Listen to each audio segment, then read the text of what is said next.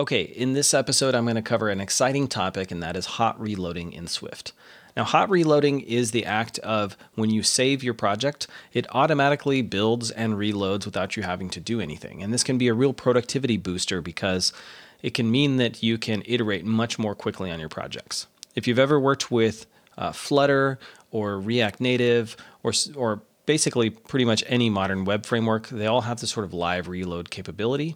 And um, to some extent, this is like uh, Swift Playgrounds, which live reload for you, or the Xcode Live previews, but this one is an actual app running in the simulator. So there's a couple of pieces that we need to make this work. The first of which is an app you can get in the App Store called Injection 3. Now, this is a free app that you can download. You can also download it from the author's GitHub page. And this is a menu bar application that will watch your project for changes and it knows how to swap out certain pieces of your project dynamically. Now, the way that it does this is kind of uh, well, it's very low level and it, requires you to understand a lot about how compilers work and about how the linker works and how you can swap out dynamic libraries and things like that. Uh, but most of that is handled for you. Um, and in order to get this to work inside of an iOS project, you sort of have to carve out pieces of your project that are going to be reloaded. So you'll have the main host application that isn't going to change at all. And then you're going to have like view controllers or views or Swift UI views that will be swapped out. And that's because they will be recompiled in the background. So once we have that, we can open it. And then up here in the menu bar, you can say that you want to um, open a project. And for the project that we're going to be working with, I'm going to go over to my source folder here and I'm going to pick the containing folder for this project. Now, once I've done that, um, it is now essentially watching that project, and that is this project right here. So if I do a build and I do a run, we can see this running on the right hand side and it says injection demo. And what we need to do now is have this uh, automatically hook up into our project. So to do that, we're going to go up to our project settings and we're going to go to package dependencies. And that's where this open source project by Krzysztof Zablocki is really, really key. This sort of makes it a lot easier for us as iOS developers to utilize this injection framework in order to swap out view controllers, uh, basically only by saving them in Xcode. And uh, it's really, really cool, but it takes a little bit of setup. So once you have that project running, uh, what we need to do here is we need to add inject as a SPM dependency. So I'm going to copy this URL here and we're going to go back in and we're going to grab that, the latest version, and we're going to add it to our project. Now this is something that uh, get will get compiled out in release mode. Then we go to this individual developer setup and we have to copy these linker flags and we will go over to the target and if you search for linker flags, you'll find this one that says other linker flags, and we want to add this to the debug build. Now it's important that again you don't ship with this in your release version because it will uh, it will actually conflict with bitcode and will probably cause you App Store submission issues later on. Um, if you need to have a different configuration, maybe you have a debug uh, scheme or configuration, and then you also have a one that's debug hot reload that has these flags. That would be another way of isolating it from the rest of your application. Okay, with those two things in place, now we need to use um, inject in here. So what I'm going to do here is anywhere you want to use it, you would have to import inject, but you could also say at um, exported import inject. And if you do this, this basically means you can put it here once in one file in your module, and then anywhere else in the module can just use it as if it, if it was defined in this module. So now we can go over to our view controller, or rather, let's go to our scene delegate, and where we're setting up our root view controller, instead of doing it like this, we're going to say inject.viewControllerHost. Now, this works with uh, UI views as well. So we could say view controller host or just view host if that's what you want to do. Um, this one will take a constructor, and this is what gets reevaluated. So this is going to take your constructor uh, in order to build this uh, view controller. So everything inside of these parentheses are going to be wrapped in an auto closure, and that's what's going to be reevaluated and swapped out every time we save. So what we need to do is we need to take our view controller in here, and that gives us an injectable view controller. And I'm just going to separate this up so it's a little bit easier to read. So now what we have is another view controller that wraps our view controller and everything else is set up in the same way. So if I build and run, we should still see injection demo, but now we see injection 3 connected and it's watching files underneath this folder. And if I go up to the menu bar, my injection uh, icon in the menu bar turned orange, and that means that it's all uh, connected and watching. Okay, so let's go over to our view controller and let's uh, change the background color to uh, secondary system background and I save it and I need to say okay so it can actually use it and look now it actually changed the background color. All I did was save in Xcode and it automatically reloaded. So let, let me give myself some more room here. And now we're going to um, add a little purchase thank you modal view controller, which I'm calling overlay. So adding the overlay adds this overlay view. And inside of here, we have a configure method. So for now, I'm just going to say that the background color is red so we can see it. And if I save it, nothing happened because this will have a frame of zero and there are no constraints added.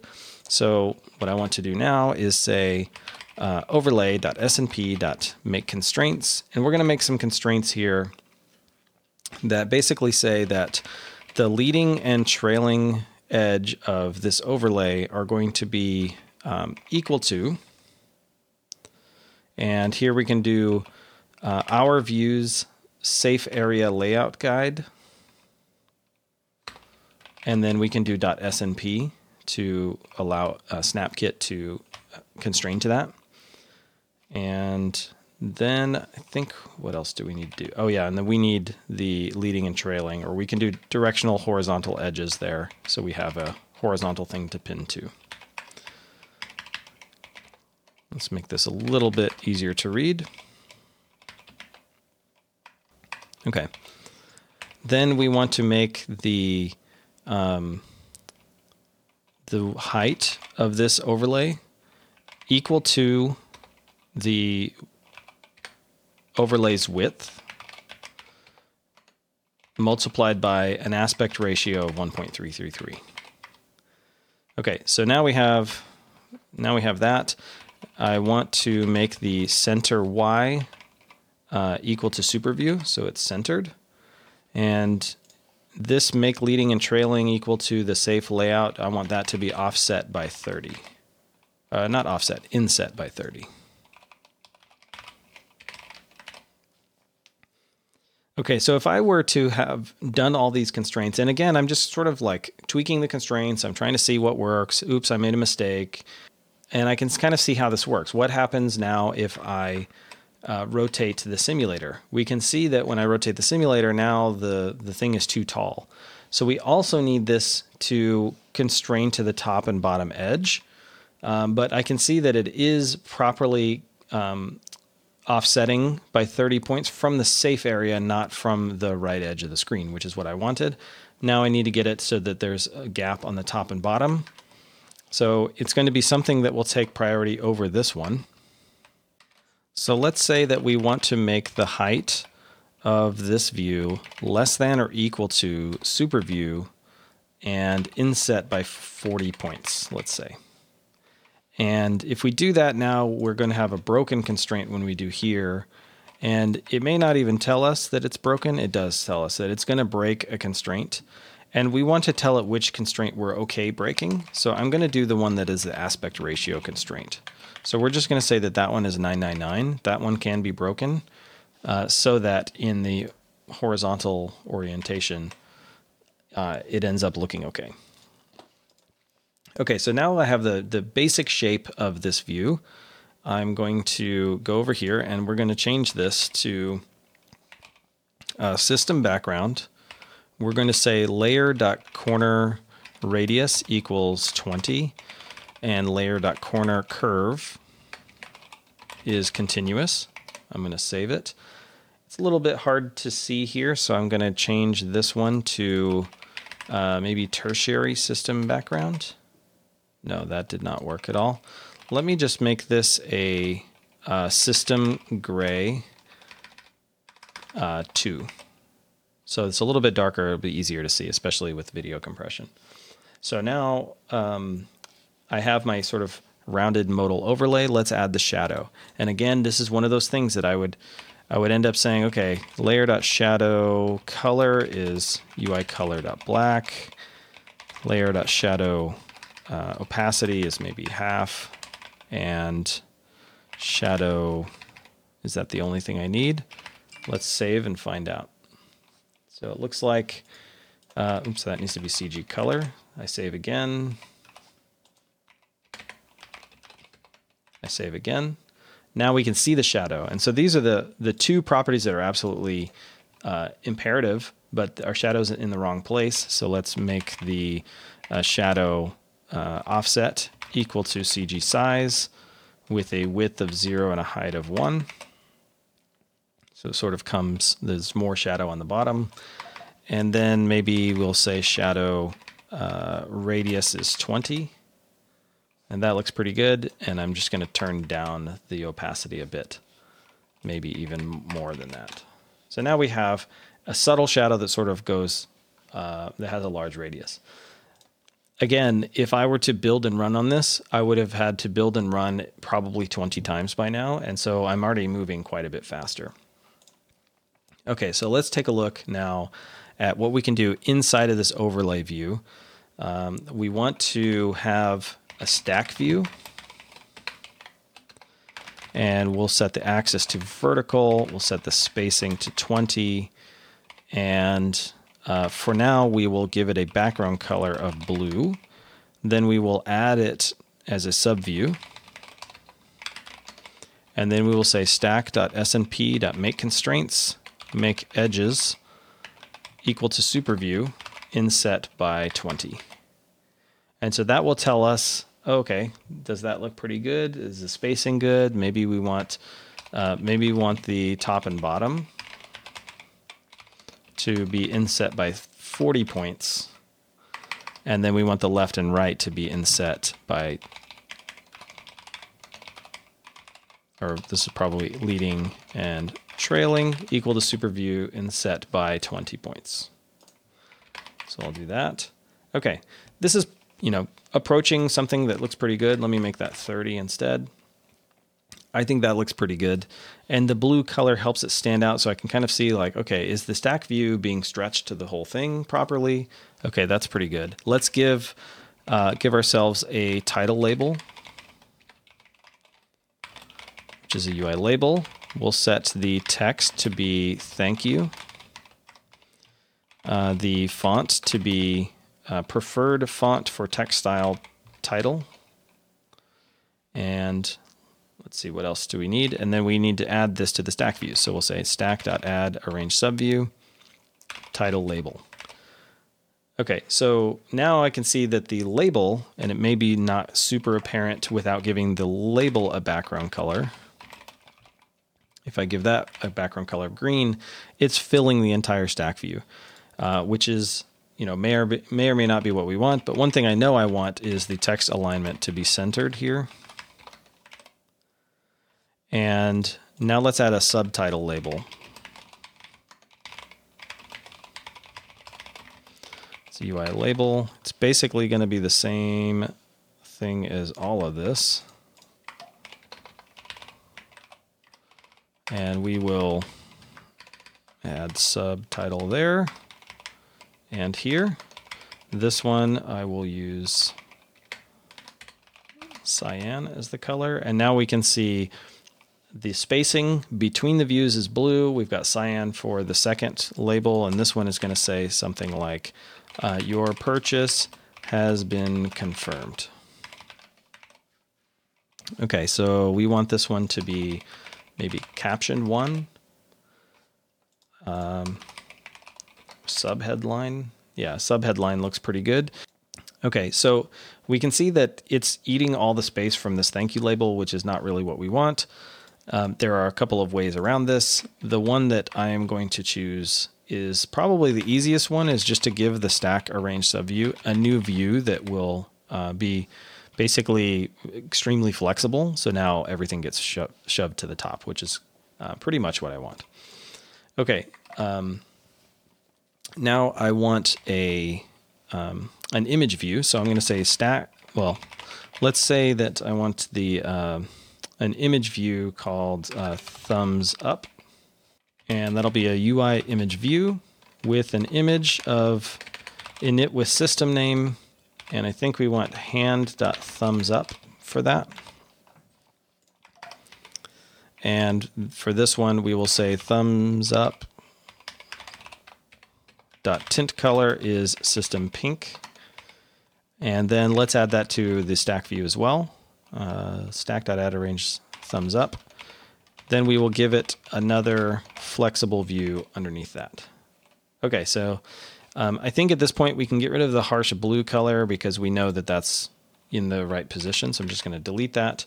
And we can also see that um, the colors for the background here are unnecessary anymore. So I'm going to get rid of those two. Uh, the font color for subtitle label, text color, I want as secondary label, um, which is pretty cool. And that allows me now, if I want to go over here and turn on dark mode, that the fonts and everything are switching uh, properly. The text color is. Okay, now obviously we have a stretched thumb.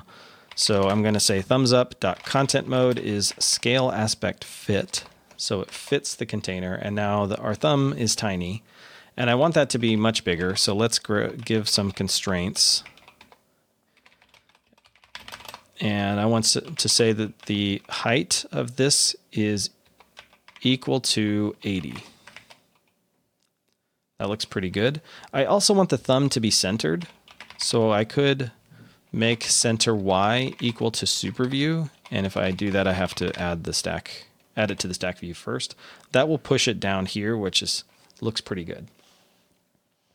Okay. Uh, lastly, I want to have a button at the bottom to dismiss everything. So let's grab a UI button like this. Let's give it some configuration and button.configuration.filled. And let's make that a var. Config.title is dismiss. And let's set the dismiss configuration equals config uh, stack.add arrange subview dismiss. What does that look like? Looks pretty good. I think I want this one to have corner style of capsule. Okay, that looks pretty good. Um, let's see, is there the font? Title, image, image padding. Let's give it an image of uh, init with system name chevron dot down. That looks pretty good, but I want some spacing. So image padding 20. That looks really good. Okay, I want the font size maybe a little bit bigger. I'm not quite sure what the best way to do that is. Let's take a look. Button size maybe. Large. Okay, that looks pretty good. Maybe the um, config, what else can we do here? Okay, I think honestly, I think this is probably good enough for now. So the last thing I want to do is add a little bit of an animation.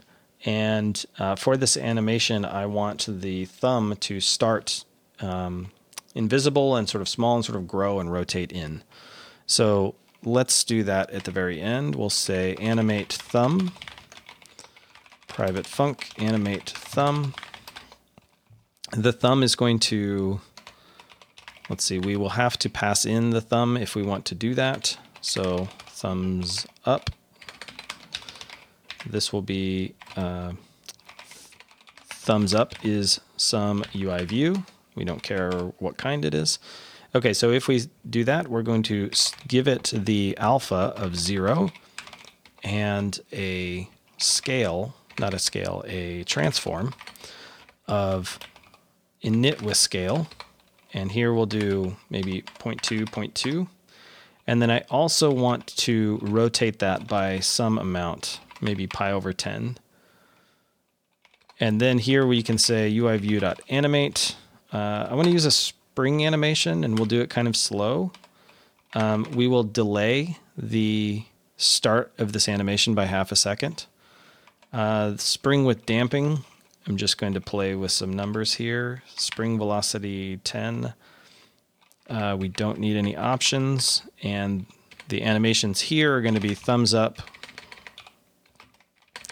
Dot alpha is one, and uh, transform is identity. And here we don't care what happens when it completes. And there we go. And all I did was save it, and it's redoing it every time. And that actually looks pretty good. I, um, I'm pretty happy with that animation. And I think that it's pretty awesome that I've been coding this, you know, for 10 minutes or so, and I haven't built and run this uh, a single time outside of the first time I did it. And so this is really the power of hot reloading and Swift. And I think this is a technique that you can use to improve your workflow in your applications as well. So I'm eager to see more people take advantage of this, and I hope you enjoyed this episode. We'll see you again in the next one.